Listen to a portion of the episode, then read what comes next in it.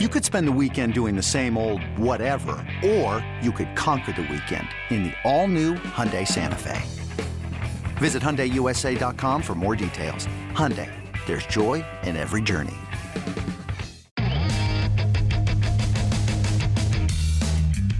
Hey, everybody, welcome to another edition of the MLB Pipeline Podcast. I'm Jason Ratliff here with Jim Callis and Jonathan Mayo, the rookies of the year. Not Jim and Jonathan, but the rookies of the year have been announced. One of these years. Gunnar, Gunnar, and I think I, I wish you guys had cooler names. Gunnar and Corbin, Gunnar Henderson and Corbin Carroll. Wow. My cool. mom is not happy with you. Come on. Jonathan. Who is the guy who when we the were three talking about just about the the most common plainest and J J names at that. That's what true. um uh, well, when we were doing our podcast earlier in the year, I think in the spring, what did you call Gunnar? You you you combined him into another prospect. Do you remember that? Yeah, no, that was that was actually I think that was wasn't that Heston Kjerstad? Did I combine I the two of them? Maybe. And I, I also did it with I also did it with Junior Caminero. Yeah, Trevor yeah. Tremaine. Anyway, um, now that was a deep cut, Jim. that was just for you. We uh, so yeah, we're going to talk about this year's rookies of the year, which uh, we, and we've known that was going to happen all along. Um, a year ago, approximately, um, we did a 2023 Rookie of the Year draft on the podcast. And uh, Gunnar and Corbin went numbers one and two in that draft. We're going to do that again, uh, but for 2024, not 2023, because that would be too easy. Um, yeah, Jim and Jonathan will draft their candidates for the 2024 Rookie of the Year, and we'll look back in a year and see how they did. I will guess that you're not going to do as well in this year's draft as you did last year. That's my prediction. It's a high standard to me, but we're, yes, we'll it is. try.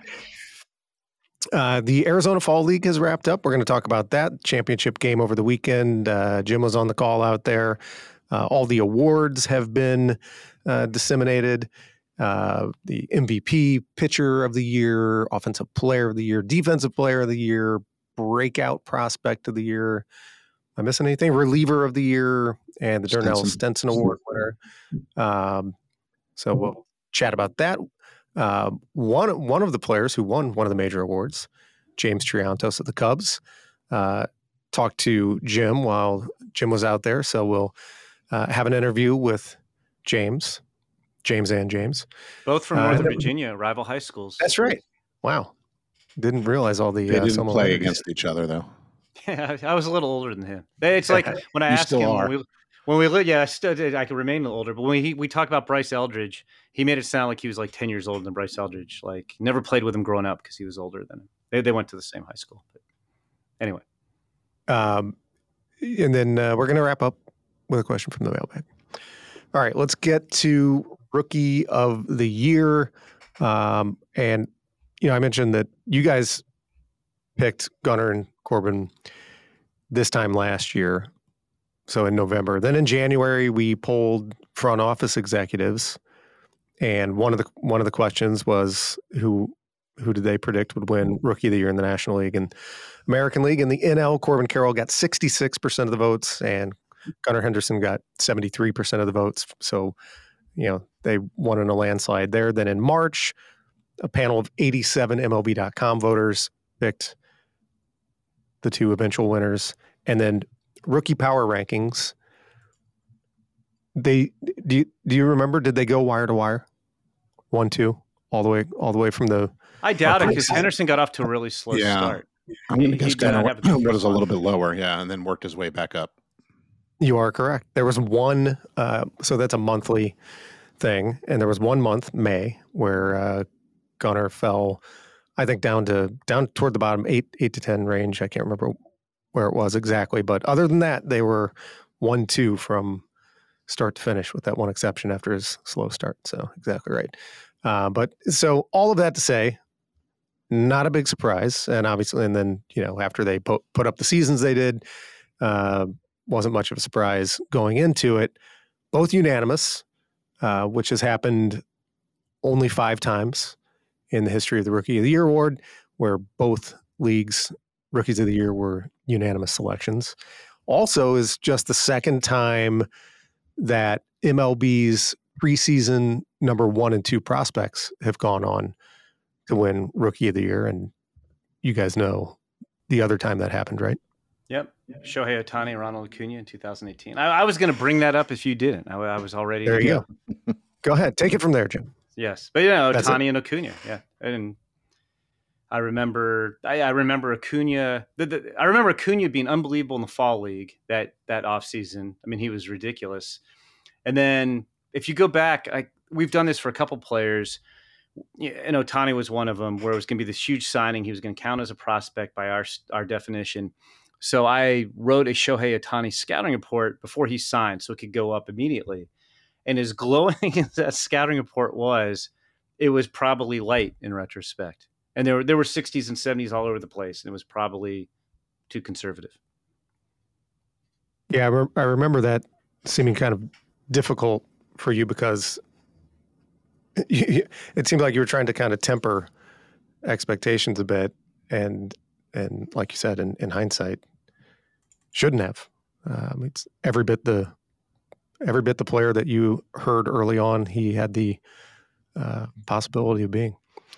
Uh, you guys remember? Did, did, you guys see? And if not, do you remember? Did you see the story uh, that our our Ben Weinrib did on other top ranked prospect duos who went on to to win Rookie of the Year? No, no. Okay, good, good. Then I can uh, I can quiz you. Yeah. Well, do you, I mean, this might be tough, but do you, do you, what are some other top ranked prospect duos that you can recall going on to win Rookie of the Year? Any, both, any well, both of them were one and two, or they were just ranked high. No, they're only only one other time that it's happened uh, with one and two was and, and won it the same year, or just won it in general. Same, same year, same year. Don't think it was Harper and Trout. Yeah, that's what I was thinking. They didn't win in the same year, right? Because you had Matt Moore. No, they did. There. They did win in the same year, but they were not, not one, two, one two. Because remember, remember who was ranked ahead of him? Matt Moore. Matt Moore. Right. That's right. Yeah. So Harper Harper was number two that year, and Trout was number three, and they went on to win in uh, 2012. Uh, other instance of two three was 2015. Kris Bryant and Carlos Correa. Mm-hmm. Mm-hmm. Uh, Byron Buxton number one. Buxton number one. That was during his his reign, uh, multi year reign, and that's that's really that's really about it. Uh, other top ten pairs were Buster Posey and Neftali Feliz in 2010. Posey was four and Feliz was seven. It's pretty interesting to go down the list um, of rookie of the year winners because, and you know where they ranked uh, on our top 100 or top 50, or we even went or back and looked. Yeah, or didn't rank um, guys who were unranked going into the season and won Rookie of the Year. Jonathan India in 2021, Devin Williams in 2020, uh, two, a pair in 2014, Jose Abreu and Jacob DeGrom. Craig Kimbrel in 2011. Abreu probably not eligible, right? Yeah, yeah, true. Yep. Yeah, that's true. Uh, Craig Kimbrel in 2011, uh, 2009, Andrew Bailey and Chris Coghlan. Hmm. Uh, Geovany Soto in 2008, no, Dustin Pedroia in 2007. So, uh, yeah, and you know, I mentioned to you guys when before we started, you said this this draft of next year is probably going to be mm-hmm. pretty difficult. Um, you don't see guys that jump out to you nearly as clearly as as Henderson and Carroll did this year. And I said to you guys, you you might have to go down the list, and it's it's not like guys from farther down the list don't win Rookie of the Year. They certainly have, and guys who weren't even on the list. Well, sure, because it's not it's not like because you're highly ranked, you're automatically getting the opportunity. You know, opportunity plays a huge part in it. You need to have you know a place to to play. You know, uh, as we dig into 2024 names, there are guys that are certainly interesting, but like are they really going to play enough to be in contention? We'll have to wait and see. Yeah, well, let's let's speculate now. Um, I mean, the guys the guys at the top of the list seems like I mean they're they're almost they're almost there. Um, will they get the uh, enough opportunity right off the bat? We'll see. But you know, the Jacksons, the Jackson two, Jackson Holliday, and Jackson Chourio, um, are right there knocking on the door. So uh, we'll we'll we'll see where you guys take them in your draft here. Let's uh, as as always, we have not we have not uh, picked who goes first here. Uh, so, well, you know what? Jim conceded to Jonathan. Yes, I'll let I'll let Jim. I'll, I'll, let Jim go first. Okay, there we go. Uh, so Jim, Very gracious of you, Jonathan. Well, I'm one, afraid. One. I'm afraid. He's afraid. If, if Jonathan made the first pick, if Jonathan made the first pick and took the guy that I wanted, I would have just walked out. So. Well, I'm afraid that if we don't let Jim make this pick, the world might stop spinning on its axis. Just like that. Right. Yeah, I, I think all the mock drafts know who I'm going to pick. Um, I am going to take Evan Carter of the what? Rangers, my first pick. Um, I will limit myself to not talking about him for 15 minutes. Like like when you were, I think you were off, Jason, and Jonathan and I. It was, after I written my wrote my scouting of Evan Carter's story, and I talked about it for like 15 minutes, probably. But anyway, no, I mean we saw what he did down the stretch. We we saw what he did down the stretch. I think the one issue he's going to have to overcome is he hasn't done a lot of damage against lefties, but um, yeah, yeah, I think he's the obvious pick for me in a, a group of not a lot of obvious guys. Um, I learned while I was in the fall league that the original plan was for him to go to the fall league. Yep. Uh, uh, and I talked uh, about Evan Carter a couple times with Carlos Cardoza, who was the manager of the surprise team that won the championship, and also Evan Carter's manager in Double A.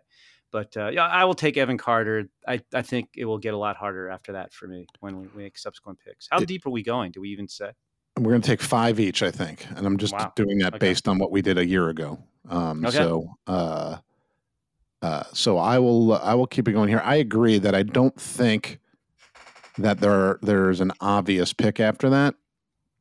Um, don't take my guy. You just took your guy. You have another I guy. Know, I have another guy. I have another guy I want. So, but don't. All right. Him. Well, I think what I'm going to do is I'm going to take the other rookie eligible who was on a World Series roster, and I will take Jordan. That's not your guy. He's uh, a good pick. He's a good pick. Yeah, I'm going to take Jordan guy. Lawlar from the Diamondbacks. Uh, obviously, didn't have the impact Evan Carter did uh, down the stretch, or you know, or in the postseason. He didn't. He didn't play much, but you have to think that third base will be his uh, next year. Uh, you know, this got his feet wet, and he will get every opportunity to uh, to play every day. And this is a good point to shoehorn in the sort of the impact that the uh, the extra draft pick, you know, the PPI, uh, has already had. I think when when this was uh, when this was determined, and, or put into the rules, I think we're kind of like, well, what is it? Are people really, are teams really going to uh, use this to to push guys up to the big leagues? And I think it helped that Julio Rodriguez won Rookie of the Year and gave the Mariners an extra pick. And now this year, both the Orioles and Diamondbacks will get extra picks because of Carroll and Henderson. So I think there's going to be that incentive now has even been amplified just because wow, it works. So uh, that's you know, so I think a guy like Jordan Lawlar will uh, should break uh, on on the opening day roster, or at least play enough to get that full year of service time, uh, which will also qualify him. Yeah, and they're both and both the guys we've mentioned. I mean, their teams were in the World Series are contenders, yep. so their teams have incentive to do that. Okay. All right, who's your guy? I'm curious. Yoshinobu Yamamoto. Oh is, is going to be my pick. We don't know, we don't know which team's going to sign him, but you know, longtime star pitcher in Japan. I think his ERA is 1.72 in seven years over there. He has stuff. He has command. He's still young. You know, there are adjustments you know you need to make when you come over. But we saw, you know, Kodai Senga came over for the Mets and was one of the better you know rookie pitchers this year. So I'm going to go with, with Yamamoto obviously don't know what team he's on now because he's yet to sign with a with a major league team. But I, I will take Yamamoto with my my second pick. I like that you kind of went off the pipeline reservation there, so to speak. You know, you because uh, he he would not qualify for our lists, correct? Correct. And it's it's tough because uh, we'll see as this plays out. They're either I think there's a lot of interesting rookies who either a don't have a clear shot at playing time or b seem like they're going to get you know maybe a half season in the minors. So it's it's, it's tough. Right. No, absolutely. All right. So I'm going to stick with the opportunity to play on opening day and also uh, my most recent uh, beat report. Uh, I picked this guy. And I think it's, I'm taking a little bit of a risk because he hasn't played much pro ball and he hasn't shown any, any impact since, uh, since being drafted. And that's Nolan Schanuel of the Angels uh, you know, first guy up to the big leagues. Can we agree, Jim, by the way, that from now on, anytime we do the quickest to the big leagues from any draft, we just pick whoever the Angels take? Yeah, if they take a college guy in the first round. It's, it's, you know, and, and I mean, they have the three quickest from 2022 with yeah with Neto, Joyce, and Mederos. So. I, I, yeah, I think so. And then and then Schanuel, you know, made it up in this first summer and I know that they were trying to make you know sort of make something happen. And he's super advanced, but uh, he's going to be their first baseman. Uh, you know, and so and I think the impact is going to come. He showed it in college over two years. Uh, his approach is ridiculous. He's walked more than he's struck out. You know, small sample, but I think that approach will allow him to get to that power. I kind of like that he didn't try to sell out for it because that's not who he is. Um, so uh, that uh, again opportunity. He's going to be playing every day at first base right from the get go. Okay, I am going to go, and I think he's going to have the opportunity. Although I don't think it's clear cut, depending on on what the Twins do moving people around. But I'm going to go with Brooks Lee. I like the fact that that he he got a decent amount of playing time in AAA. Um, I don't think he's going to take shortstop over from Carlos Correa. Where's he going to play? That's my one question about him. Could be second, could be third if Royce Lewis is in the outfield. You try to keep Royce healthier. I, I don't know, but I, I, agree. That's a question. But I do think, I do think he's good enough. Yeah, I, I don't. I will admit I don't have the free agent status of all the Twins, but it does seem like their outfield is in flux. All their guys are either free agents or rumored to be traded, or you know, who knows what's going to happen with Buxton.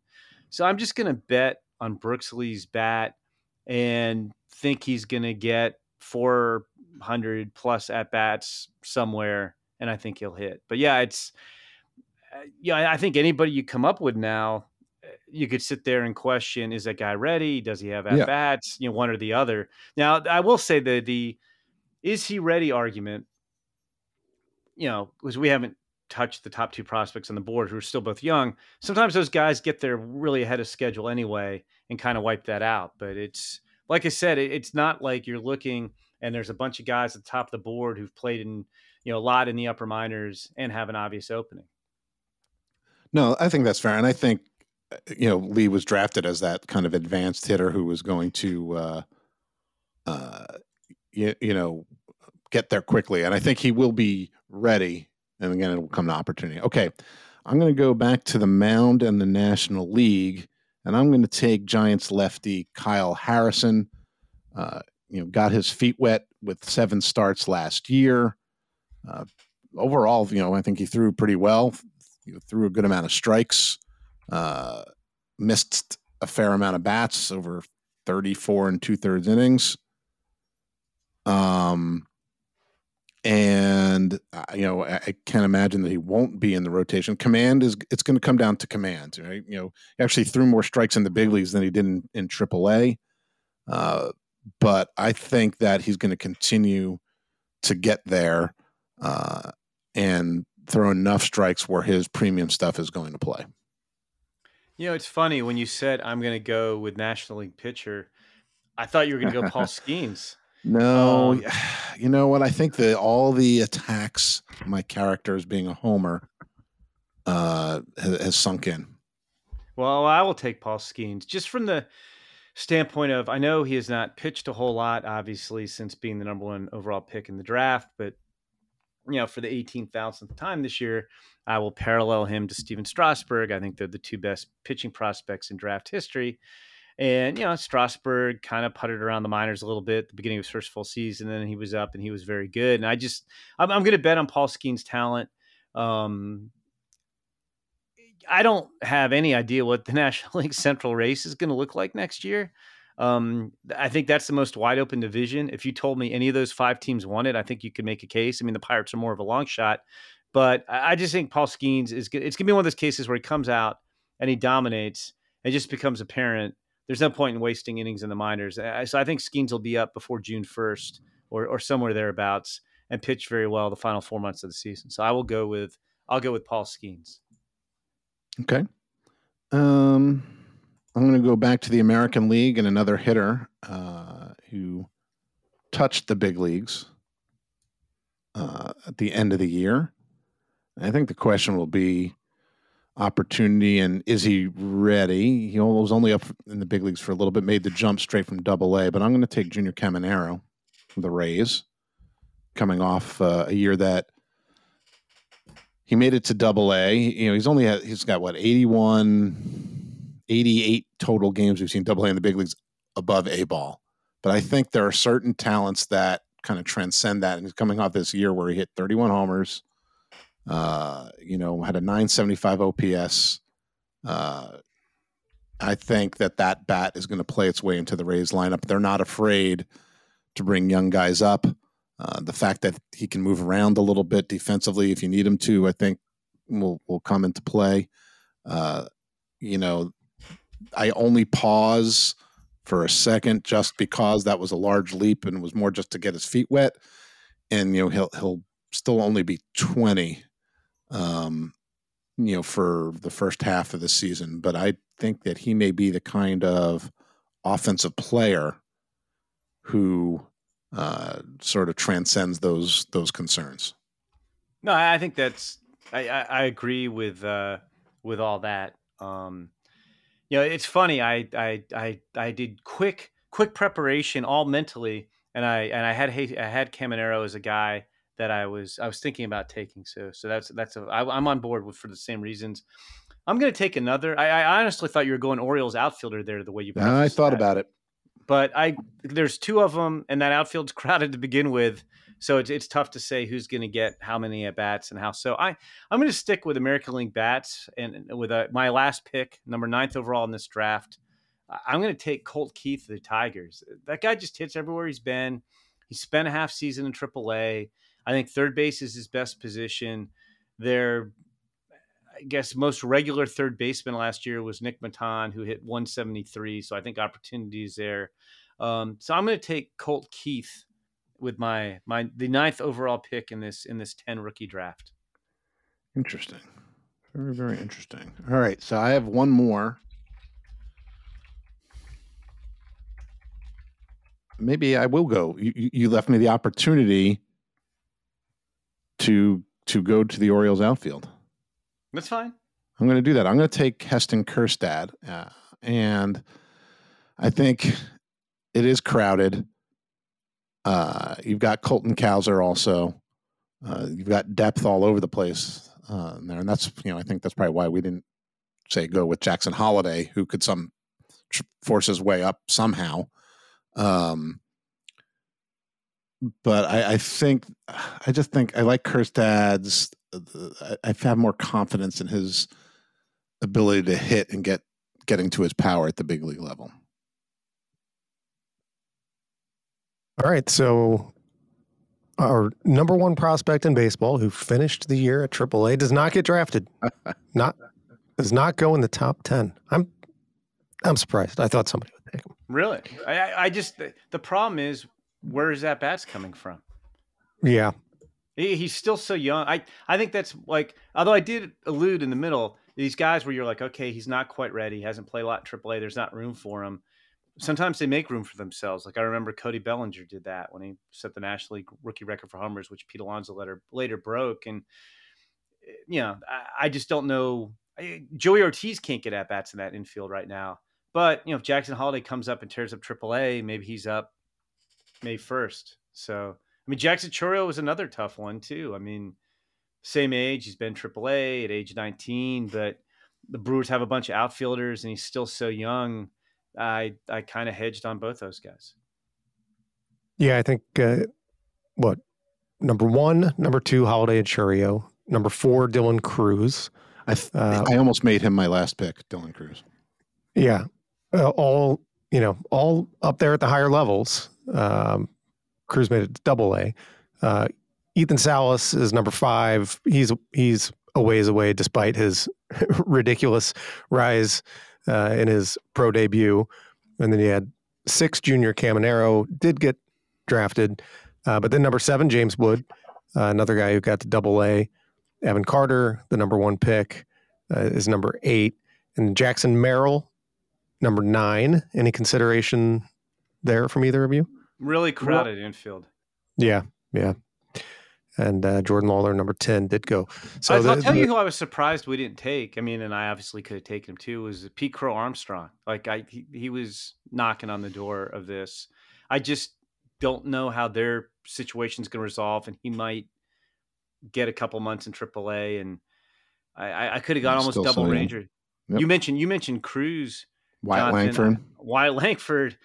You had you had some people seriously writing. I don't think they really considered it that when when Adolis Garcia got hurt, that they ought to add Wyatt Langford to the World Series roster. That's how good he was in the minors. But uh, yeah, it'll be take, interesting. Uh, we didn't take uh, AFL prospect Colson Montgomery with uh, Tim Anderson no longer there. There's a, a hole there.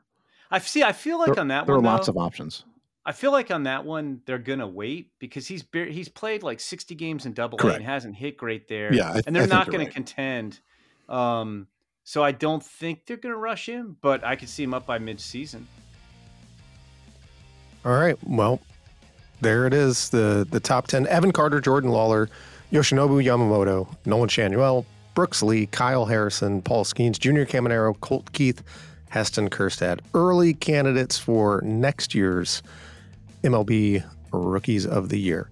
All right, we are going to uh, take a break. When we come back, we'll hear from Cubs prospect James Triantos. That's coming up next on the MLB Pipeline Podcast.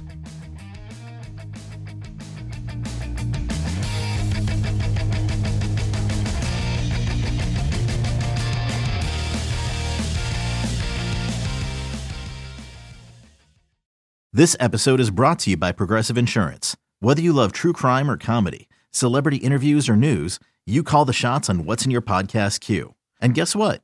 Now you can call them on your auto insurance too with the Name Your Price tool from Progressive. It works just the way it sounds. You tell Progressive how much you want to pay for car insurance, and they'll show you coverage options that fit your budget. Get your quote today at progressive.com to join the over 28 million drivers who trust Progressive. Progressive Casualty Insurance Company and Affiliates. Price and coverage match limited by state law. When you need mealtime inspiration, it's worth shopping Kroger, where you'll find over 30,000 mouthwatering choices that excite your inner foodie. And no matter what tasty choice you make, you'll enjoy our everyday low prices, plus extra ways to save, like digital coupons worth over $600 each week. You can also save up to $1 off per gallon at the pump with fuel points. More savings and more inspiring flavors make shopping Kroger worth it every time. Kroger, fresh for everyone. Fuel restrictions apply.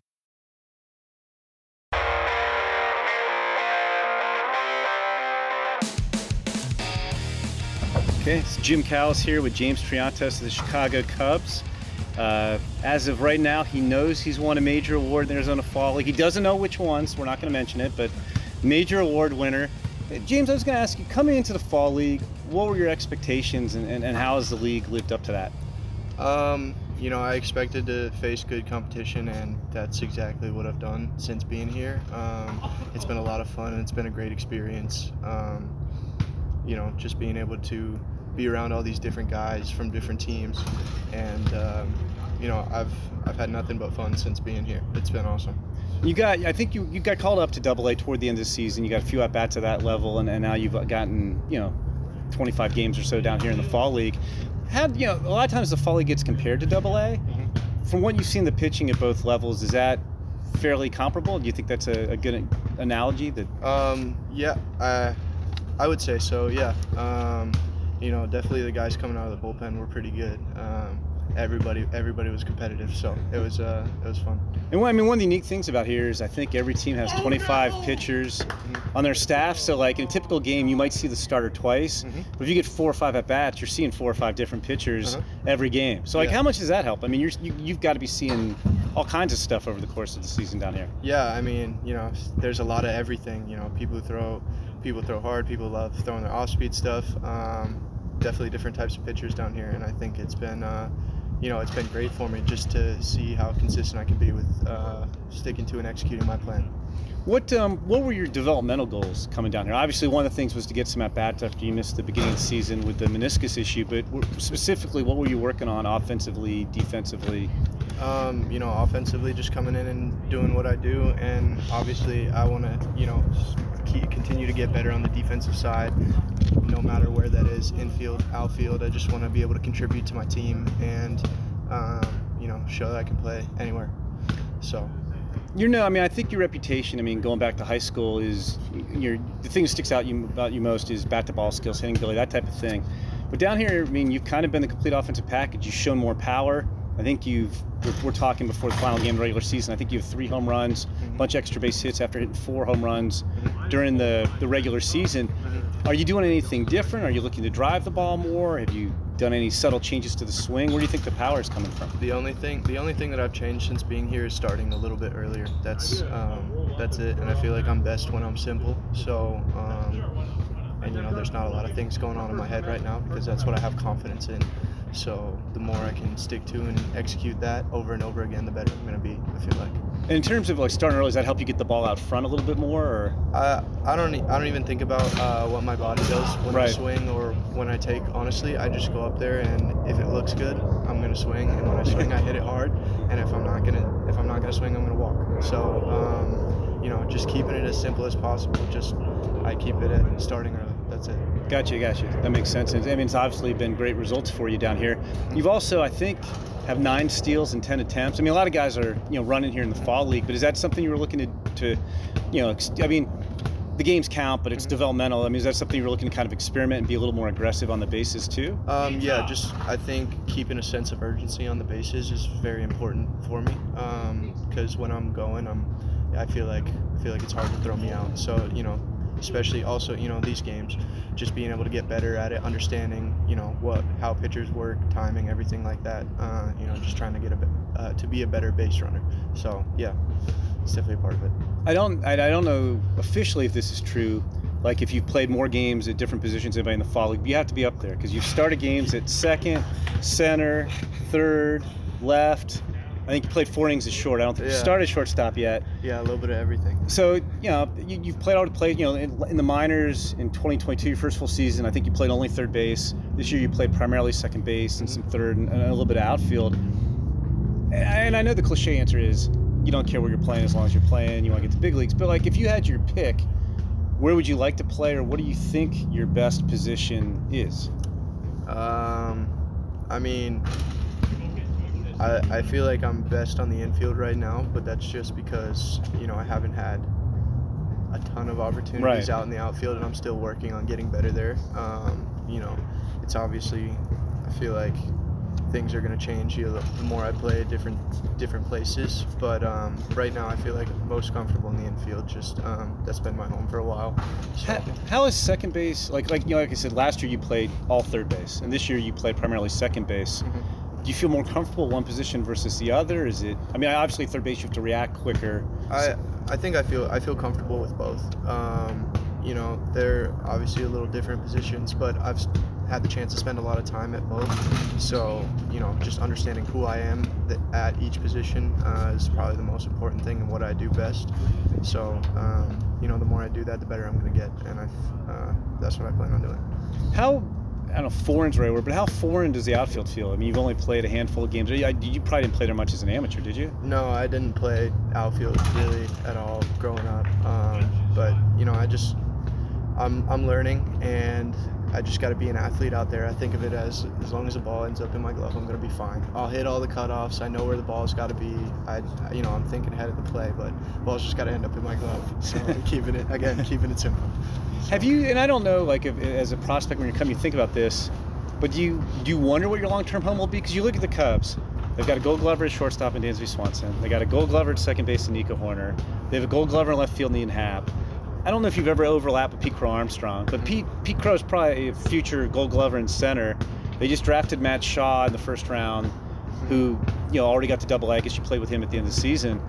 Do you? I mean, is that something you, you think about or worry about, or you just figure when you're ready, it'll take care of itself, and they'll say, James, you're playing. This is your this is your position, and you'll go out there and play that position. Um, I really focus on. I try and focus on what I'm doing now. Um, yeah. So that's. I think that's the most important thing. Just focus on what I'm doing now in the moment, and the future will take care of itself. You were pretty young when you came into pro ball. You know, you reclassified. You would have been. So you signed after what would have been your junior year if you hadn't reclassified. So you've been in pro ball for about two and a half years.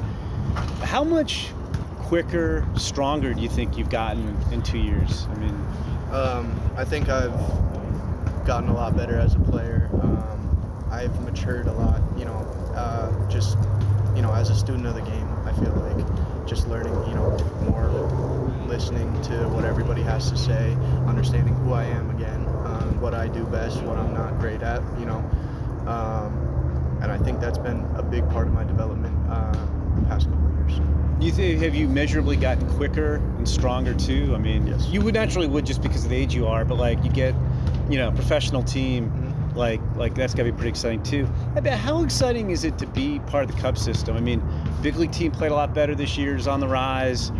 Farm system's loaded. There's hitters, there's pitchers. How, how, exciting is it to be part of a franchise and a farm system that's on the rise? Um, you know, I mean, it's it's very exciting to be a part of it. All these, you know, we have a bunch of great players coming up, um, and I've enjoyed playing with every single one of them. Um, you know, so I've met some of my best friends here in this org, and it's been you know it's been a great experience so far. Who are some of the players like Cubs fans who are listening to this that they should be excited they're going to see in the next couple of years? I, I, you'll probably leave somebody out, but like I'll put you on the spot a little bit. Like who should they be excited about seeing that, that you've either played with or, or seen in spring training or whatever? B.J. Murray and Owen Caissie are the two that I can think of. Uh, they're two of the best hitters I've seen ever. I'd say. Um, yeah. You know, I can learn a lot from them. Uh, just being able to work with them almost every single day last off season, last year. Uh, it was a lot of fun. Um, they're gonna they're gonna be some impactful players at the next level. I feel like. From the pitching side, did you get to see Cade Horton pitch, or he was he shut down? Oh, you did at the end of the year. Yeah, I got to see Cade. I Have you ever hit off of him like inter squad uh, or spring I training? Faced, I faced him in spring training once, but um, other than that, no. But yeah, I've been I've been been able to play behind him and watch him pitch a good amount this year. So he's uh, he's a horse. Yeah, he is. I I I, I thought that he was one of my he's favorite of pitchers in that draft, and then the whole way they did the combo. Where you save a little money on K, and then you get Jackson Ferris. Mm-hmm. There's another pitcher who's going to be pretty good. It's, yeah. it's pretty interesting. What about your your guy it seems like you and Kevin Alcantara are on the same team everywhere. Everywhere. everywhere. So uh, back back out here in Mesa, so you guys will room together when you get to the big leagues, I guess. But yeah. but tell us about Kevin. He's Kevin's Kevin's the man. He's he is an electric player. He's a goofball. He shows his personality everywhere he goes. Um, and I mean, I think everybody can see for themselves. You know, the way he carries himself on the field. He's he's the man. He's got all the tools. Um, he's just exciting to watch. You know, I can't I can't describe it any other way unless you, you go watch him play. Really, he's he's the man. I mean, he's crazy athletic for guys six foot six. I know. We had a guy do a story on him early in the fall, earlier in the fall league, and he was about his nickname's the Jaguar. Do you guys call him the Jaguar? Does he call himself the Jaguar? Is that more Kevin? Yeah, I mean, I mean, we we call him Kevin. Okay, so Kevin calls himself the Jaguar. He's, he's Kevin. But, gotcha. Um, you know, everybody else loves calling him Jaguar. So there you go. There you go. I was gonna say I always like asking players about other players. So in high school, when you you want to, it, it, pains me to say this as a as a proud Oakton High School graduate, you guys won a, a state championship at James Madison in 2021, right? Yep. Okay, your draft year. Yeah. Um, and you were teammates with Bryce Eldridge. Yep. And who's probably as good a two-way player as there was in last year's draft. You were also a two-way player. I remember. I think you you pitched and won the state championship game, yeah. did you? Yeah. Um, and you guys are only a year apart, even though it was two years apart because you reclassified. Mm-hmm. And in terms of, of, age, did you grow up playing with Bryce, or was uh, it just in uh, high school? I I did not grow up playing with Bryce. I grew up playing with his older brother. Okay. Who's a year older. So um, he, yeah, I played with his older brother from the time we were eight to 13 probably i want to say. And gotcha. then we played in high school together. He was on the same team too. So i've known bryce forever still. Um, yeah. And i think i want to say you guys won the state you weren't part of the team but they won the state championship i think again this year right? Mm-hmm. they yeah, didn't win did. in 2022 no they didn't win so if you hadn't reclassified they might have gone three in a row. Yeah. but so anyway i mean I, I, think in the long run from talking to scouts talking to giants bryce is probably going to be a hitter. They're, they're letting him two-way a little bit right now but I, am going to go on a limb say he's probably going to be a hitter from everything I know. Who's the better pitcher, you or Bryce Eldridge? Do you think? Oh. I, put me on the spot like that. well, it's not going to matter. I mean, I mean, I mean, I'm the better pitcher than Bryce. I think he knows it too. But um, yeah, yeah. Did you guys ever? I mean, that. inter squads. How do, how do you how do you when you were pitching against him, say in practice or inter squads? How did you attack Bryce, and how did he attack you? He threw me changeups. I remember that. Um, Sign of respect. Yeah, yeah. I don't. I don't. I really don't remember uh, facing him in high school in inter squads, but um, I, I remember. I remember him pitching to me. Throwing you so, changeups. Yeah, he threw me. He threw me changeups. That's that's that was his thing for me. Gotcha, gotcha. And then I just Arizona Fall League as whole. I always like to ask guys. A lot of great talent in this league. From the hitting side of things, Anybody in particular stuck out to you that you've seen down here? Caleb Durbin. He's the man. He rakes. Going Caleb for the stolen base record today. Caleb Durbin and Ben Cowles. Those guys rake. They have done nothing but impress me since they got here. Um, watching the way they go about their business in the cage in BP, it's uh, it's something a lot of people can learn from. They uh, they go about their work the right way. And it's fun to see the guys like that because I mean they weren't big name guys. You know they weren't super high draft picks, and they they put themselves on the map. You know, as we talk, it's a couple hours before the final game of the season. I think Caleb needs three, three stolen bases three. to get the to get the record. So yeah, yeah. hopefully he's batting lead off and he, he is getting that opportunity. Whoever's batting ninth is going to have to run to keep ahead oh, yeah. of him oh, to keep second base. Get themselves thrown out or get to the next base. Yeah, so Somehow. hopefully it'll be fun. So this will air. We'll, we'll know when this airs whether or not he got the record. And then from a pitching standpoint, who's impressed you on this team, uh, on your team, the Mesa Solar Sox, and, and who are some of the tougher pitchers you've, you've faced in this league? Um, I'd say uh, Trey Mago and uh, Tyler Santana, who I played with for a while. He's been the man here, um, just coming in, being efficient, throwing his stuff uh, getting ground ball after ground ball. Uh, he's been fun to watch. And then there's a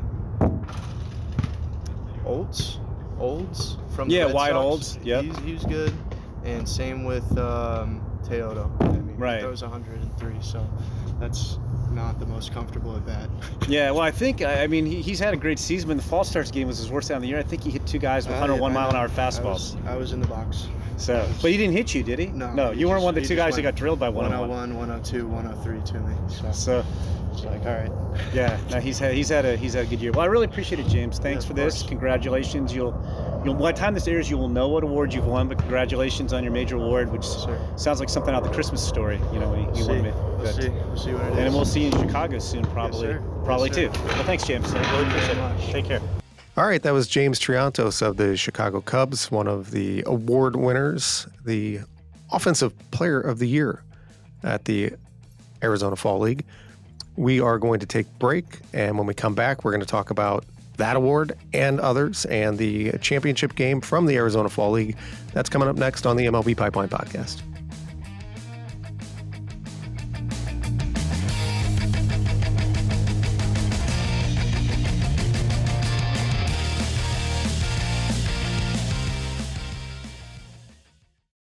Another day is here, and you're ready for it. What to wear? Check. Breakfast, lunch, and dinner? Check. Planning for what's next and how to save for it? That's where Bank of America can help. For your financial to-dos, Bank of America has experts ready to help get you closer to your goals. Get started at one of our local financial centers or 24-7 in our mobile banking app. Find a location near you at bankofamerica.com slash talk to us. What would you like the power to do? Mobile banking requires downloading the app and is only available for select devices. Message and data rates may apply. Bank of America and a member FDIC.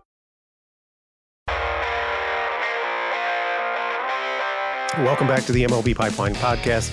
Jason Ratliff, Jim Callis, Jonathan Mayo. Arizona Fall League has concluded the 31st season. Is that what we decided on? There was some yes. There was some confusion about that. Um, but it was indeed the 31st season. Jim, you were there for the final week plus of the season. You were there for the play-in game, the championship game, um, surprise winning for a second straight year. But I, I did want to touch on the uh, that play-in game a little bit because it was a wild one, and, and you were there. And I I didn't have the time to to do the research, but I have to think that what happened in that game has not happened often at any level of professional baseball, and that is that a team came back. Peoria came back from a nine to nothing first inning deficit to uh, move on to the championship game, and which is kind of funny because Peoria, you know, looking at it on a more macro level, they had they had like the opposite sort of start to the season, where they they just looked like they couldn't be beaten, um, and and then you know tailed off but then rallied at the end uh, and rallied in this game specifically to make it to the championship game. But what what a wild game that was! Yeah, it, it was pretty cool. I mean, you had I think it tied the record for most runs in an AFL playoff game, but you know, Peoria had the best lineup in the league, and we even talked about this on championship game broadcast. They had guys; they, they had so many hitters in their lineup they had they would have two or three guys on their bench who would be the best hitters in a lot of the other lineups in the league. Like it was by far the most loaded offensive team. They led the league in runs. They led the league in runs allowed. Their bullpen was a problem all year. Um, but it, it, it was insane. You know, nine runs in the bottom of the first. You're like, okay, Scottsdale's playing for championship, and then they immediately come back in the second inning. Kyle Manzardo hit a home run. Ryan Bliss hit a grand slam. It's nine seven, and then they they came back and won 12-9 and you know they almost did the same thing in the championship game. They were losing six one. There was one inning that blew up on them. They had a four run inning uh, against Surprise, where Surprise leading six one, and Peoria scored four runs in the ninth, and had I think the go ahead run at the plate. Yeah, they did the go ahead run at the plate when the game ended. Um, so they they just had a very explosive offense. And but looking back, was Surprise. Surprise just had the most balanced team in the league, where it wasn't a lot of big names, but they had a lot of effective hitters like Damiano Palmegiani is one who jumps to mind. They had a deep pitching staff. They had a deep bullpen. They had one of the league's best defensive teams. Eh, they just kind of got the job done in all areas of the game and and were very consistent throughout the season and, and in the one game playoff. Yeah, surprise surprise has been uh, and in, in the championship game each of the past four years. Not that it really matters at all because the, the teams change, the organizations that are on the teams change every year, the coaching staffs change every year. There's no real continuity there, but uh, I am surprised to see that Surprise has been in the finals each of the past four years. Yeah, their uh, manager, I was going to say Carlos Cardoza, who we may see managing in the big leagues at some point, won a ring last year as a coach on the team. He's going to get a ring this year because he managed the team to championship. Oh, so that's the that's the link. That's what I was going to say. I also believe he'll get a ring as being the Double A manager in the Rangers organization. So he's gonna his hands are filling up. Uh, uh he's going to need some more fingers. Yeah, and it was cool. I, I will tell this story, which I thought was cool. I just thought, you know, so the the World Series, the Rangers were playing at Arizona on a Monday, Tuesday, Wednesday, which are all AFL game days. So I just assumed, okay, you know they they watch from afar. But talking to Abimelec Ortiz, who's a, a, slugger on the surprise team in the Rangers organization, they actually had the day off. The the the Saguaros had the day off on the Tuesday for Game Four, and so they got to go to the game. And Ortiz was Ortiz said he was he personally was sitting right behind the dugout. It was a game where the Rangers scored five runs in the first, five runs in the second, and he just thought it was the coolest experience of his life. So it was kind of kind of cool how that worked out for the Rangers contingent, where they had a, a, conveniently timed off day and they could go take in the World Series. Unlike Jonathan Mayo, who did not have an off day and could not. You tried, yeah, you tried to get him there. You, you I, tried. I, he he just wouldn't hear it. He, he he he wouldn't hear it. So did not cooperate. Um, all right, so let's talk about the award winners, uh, which are announced uh, in conjunction with the championship game. And the most valuable player uh, goes to Jakob Marsee of the Padres, which uh, was not a surprise and kind of kind of went wire to wire for him as well. Like if you had probably if you had did, did he win the did he win the player of the week in the first week of the year? I yes. don't know if he did. I, I, he I was out there and he was as crazy as his numbers were. They were even crazier the first week. It felt like he hit like 500 with an ops near 2,000. So yeah, and he I mean he obviously slowed down a little bit, but he he seemed he was pretty consistent throughout. He was you know right up at the top of the league leaders and just about every category you know, from week one through six. And uh, yeah, he, he joins a, a, pretty impressive list of names. I, I, was just doing a quick scan, and I we've we've already mentioned in in other you know in, in other conversations, not about Arizona Fall League even necessarily. Um, and I don't I don't think it was, but we've mentioned at least four uh, past Arizona Fall League MVPs already in this podcast. Uh, last year was Heston Kjerstad. Royce Lewis won in 2019. Uh, did you guys? Did you guys just draft him? Uh, is that where we heard his name? Did you draft him in the? Well, we were talking about it with Brooks Lee, the context of where he was going to play. Yeah, yeah, Maybe yeah. Brooks right. Lee goes to the outfield. Uh, Ronald Acuna Jr. won MVP in 2017. Uh, Kris Bryant. Whatever happened to him?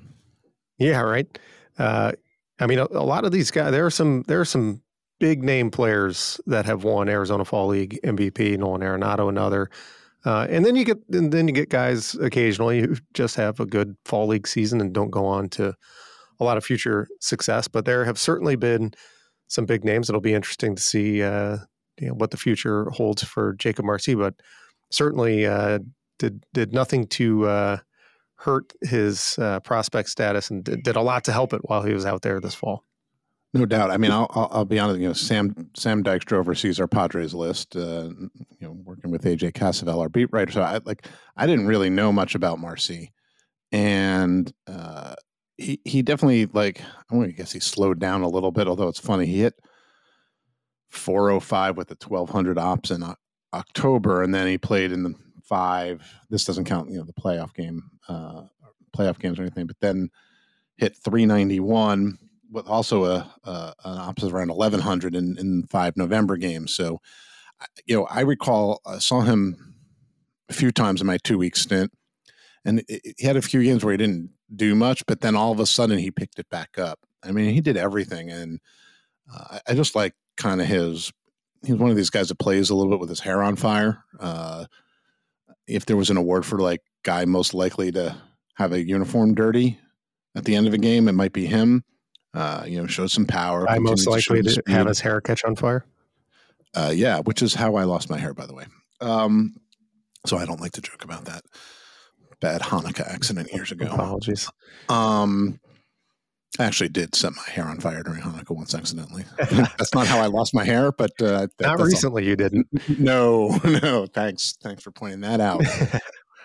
um, but yeah, so he he was in addition to him just putting up really really good numbers. He was just a lot of fun to to watch. You know, I just thought that uh, because that the sort of high energy style of play, uh, you know, I, I, don't know what he's going to be uh, when all is said and done, but uh, he's going to be a big leaguer sometime soon with a, I think, a really high floor uh, because of that sort of makeup that he brings to the field and the ability to do a lot of things well.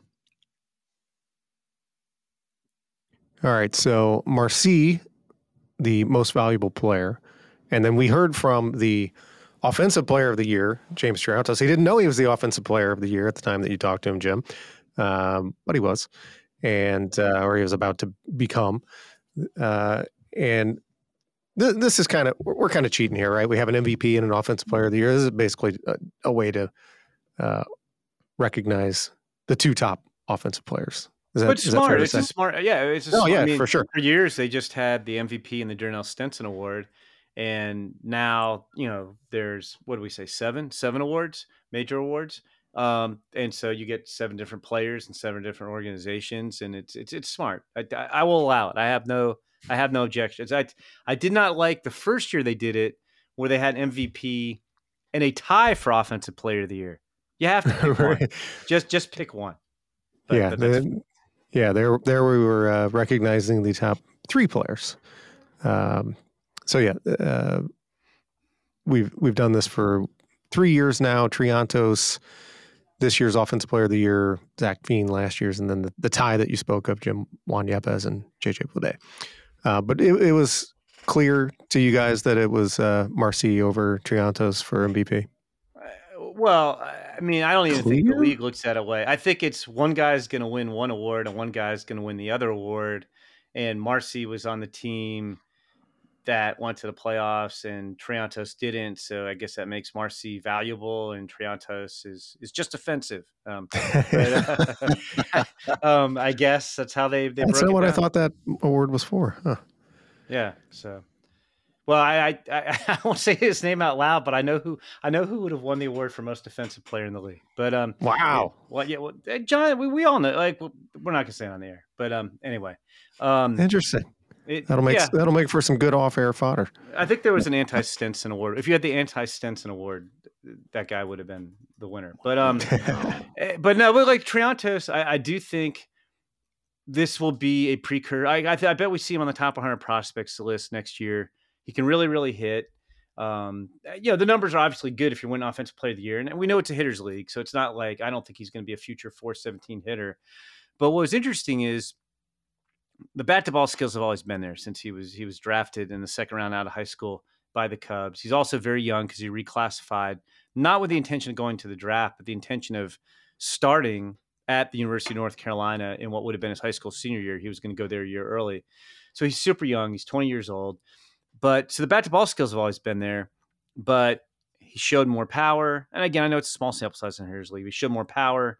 He showed little bit better approach in terms of, of drawing walks. He's not speedster, but he was aggressive on the bases, stole nine bases, I think, in 18 games. Um, you know, the, the piece that's going to be important for him, the two things are one, to continue to get stronger, and, and he's doing that. But two, just where does he play defensively? He was not good at third base in 2022. He was okay at second base this year, but the Cubs have a gold glover there in, in Nico Hoerner.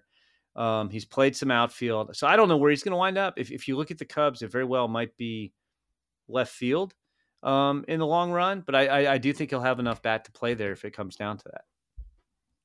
All right, let's uh, let's stick with uh, bats for now. Um, let's go to the breakout player of the year, Oliver Dunn of the Phillies, uh, 26 years old, um, and is Rule Five eligible this year. And as we record this, we're just uh, hours away from the deadline that uh, teams have to set their 40 man roster. So we'll find out soon whether Dunn gets a spot or not. We have a story up um, on each team's most difficult decision. And he's your guy for the Phillies, Jonathan. He is. Uh, you know, he kind of came out of nowhere. I mean, this guy was a later round pick by the Yankees in 2019 did almost nothing, uh, missed a lot of time. Uh, and then the Yankee, uh, the Phillies took him in the minor league phase of the Rule Five draft a year ago, and he went to Reading, and uh, you know, hit 21 homers, stole 16 bases, drew a ton of walks. Reading's a really good place to hit, and his home road splits show that. Uh, and then kind of took advantage of this opportunity somewhat last minute to to go to the to the Arizona Fall League. He had to leave a little bit early because he was getting married. I guess that's an okay excuse. And uh, went out and put up really good numbers uh, in the Fall League. Uh, an OPS over a thousand, hit for average, drew walks, uh, drew a bunch of walks, uh, showed extra base ability, went 12 for 12 in stolen base attempts. And I, you know, I think that, you know, it's interesting to see. Uh, you know, it, he played his way into at least. I'm sure the Phillies having to talk about it because he can play all over the place. And I think if I'm a team looking at possibilities for a Rule Five pick, you know, I might take a chance that he could be an offensive minded utility guy who you can you know move around and and let him play in a, in a, in a bench role he's older, so you're not like stunting his development, uh, you know, of a of a future everyday guy. So uh, it'll be interesting to see. I, I, I don't know whether the Phillies will make find the room for him on the roster, but I would could definitely see him as a guy who gets taken in the Rule Five uh, in the draft next month. What's your gut feel verdict? Protected or not protected? Not protected. Okay. All right. So I said we'd stick with bats, um, but really, this guy does bat, but he got an award for his glove. We had the defensive player of the year, um, which I don't think Jim means that he was uh, defensive. He didn't want to answer questions. He didn't want to answer questions. Now Ryan Bliss actually. Why would you ask me that? yeah, I can't. He actually came on the championship game broadcast. He was not in the starting lineup, and he was he was great. We, we I mean, he was not he defensive. Was over you not defensive at all. Too. He's fantastic. Yeah. So uh, that's our defensive player of the year in the Arizona Fall League. Uh, the reliever of the well, wait, before we move on to the arms, the, the Dernell Stenson Sportsmanship Award winner could go to a pitcher or a hitter. This one went to a hitter, a catcher, Michael Trautwein of the Reds. Uh, sportsmanship award that was created back in 2004 to honor the memory of former player Dernell Stenson, who was killed in 2003 during the Fall League. Um, now on to the arms. We have our relief pitcher of the year was Emiliano Teodo of the Rangers, who we we talked about on uh, last week's guy. That's John podcast, I think. It's yeah, my he was, guy. That's right. It is. He had a little friendship bracelet that said Jonathan's guy he was wearing around last week of the season after you were huh. Didn't know that either. Uh, he was fantastic. Um, did he ever allow a run? He didn't, did he? I think he did in the Fall Stars game where he, he did in the Fall Stars game. He, he lost he the strike smoked, zone. He smoked two dudes with 101 mile an hour fastballs in the Fall Stars game, which was I don't think particularly enjoyable for. No. well, one of them had a had an elbow guard, hit him square on the elbow guard, and that didn't seem to bother him too much. But the other one did not look pleasant. Uh, all right, and then the pitcher of the year went to Ricky Tiedemann, who we were very much looking forward to seeing out there, and he lived up to expectations. Um, left after I believe four starts, but uh, and it was it was prearranged. It wasn't just yeah, yeah. like there have been guys we've suspected kind of bigged out of the fall league in the past, but with pitchers, the Blue Jays wanted him to pitch four starts, you know, 18, 20 innings, and he did that and and then left. I mean, that, it's pretty crazy if you think about it. I mean, he was on Surprise, and they didn't even have, they won the championship without Ricky Tiedemann for the last two weeks of the season or the playoffs. Yeah. So as as little as everyone pitches out there, those four starts were enough to earn him the Pitcher of the Year award. Had a 2.5 ERA, 1.11 WHIP, 190 average against, and struck out 23 over 18 innings. And yeah, I guess going into the fall league season, he he and Jackson Jobe were the two highest ranked pitching prospects out there. They both uh, you know did what you would you would hope they would do as top ranked pitching prospects. Both performed well, and uh, we expected even going into the season we might not see them for the whole thing, and didn't. But while they were there, they were very good. All right, uh, we should wrap up here with a question from the mailbag. This comes from William Bain at Will Bain 4 on Twitter slash X. Question about Jaden Hill. Did his performance in the Arizona Fall League sway you into believing his long term role in the major leagues will be out of the bullpen? I'm going to say no, it did not sway me because I already believe that. that, that is that a permissible answer? I was going to tack on my own question and say, sure. did, did you mm-hmm. already think that that was the case. I, I, think we probably were both leaning in that direction between command issues and health issues. I think a bullpen makes the most sense. I, I think it made sense for the Rockies to let him start during the regular season just because coming off the Tommy John surgery, he hasn't thrown that much. You want to let him get stretched out, work on his stuff. Um, but uh, I will say that he pitched well enough during the fall league to make me a firmer believer that he will pitch in the big leagues as a reliever. Um, which I guess is an addendum to like I think his best chance is as a reliever, but I think that uh, we you know he may use this as a stepping stone, and you know Jim guys with that kind of stuff, if he goes to Double A next year and is throwing well, he he could very well end up in the Rockies big league bullpen before the year is over. No, I, I totally agree with that, and I think you're right. I think he got starts in the minors to get him regular work. I mean, this is a guy who, because of persistent elbow issues in the pandemic at LSU, I think he barely pitched 50 innings in three seasons of college. He had surgery in his draft year, so he didn't pitch again in 21 and, and pitched sparingly in, in, in 2022. But yeah, I, I think yeah, but yeah, it, it's interesting because I mean, you look at him and you you're hoping he could be a starter because he's got you know it's three pretty good pitches. I mean, I guess I, I, don't know if it's still true, Jonathan. You do the Rockies, like the slider probably ranks behind the the mid to upper nineties fastball and the changeup, but the slider still can be a solid pitch. I mean, it, he he has the stuff. He he's got a strong build. He just hasn't thrown a lot of strikes or stayed healthy. But yeah, I'm with you. Like if you if you looked up, I mean, even though he's only pitched in high A to this point and he was in the Rockies bullpen by the end of the season, I, I think that's certainly doable because the stuff's there. He just needs to get more consistent and and continue to stay healthy.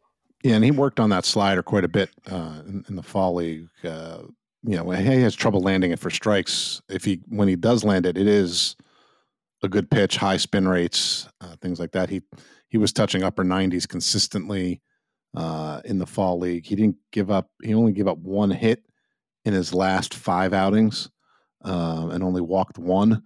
Uh, so the the pieces are there. So yeah, I think he's one of those one of those fall league relievers that we could see kind of jump up next year as he you know makes it to the to the upper levels and in shorter stints that stuff is going to look really good. Yeah, I mean going going into his junior season, I'm am I mistaken here? His name came up in conversations early, early on oh, before oh, the potential season. number one overall pick. Yeah. Right. Yeah. Yeah. I, and Jim, I just looked back at uh, your your way too early mock for 2021 in in December of uh, 2020. a lot of hard intel. A lot of hard intel went for that one. he was number five, which is just to say that he was highly, highly regarded uh, going into his junior season. All right. Well, thanks to William Bain for that question. Thanks to James Triantos for taking time out to talk to us down at the Arizona Fall League. And thanks to everybody for listening. That's going to do it for this week's episode of the MLB Pipeline Podcast. Don't forget to subscribe on Apple Podcasts, Spotify, or wherever you get your podcasts so you don't miss an episode. If you're enjoying the show or have any suggestions, leave us a rating and a review. Thanks, everybody. See you next week.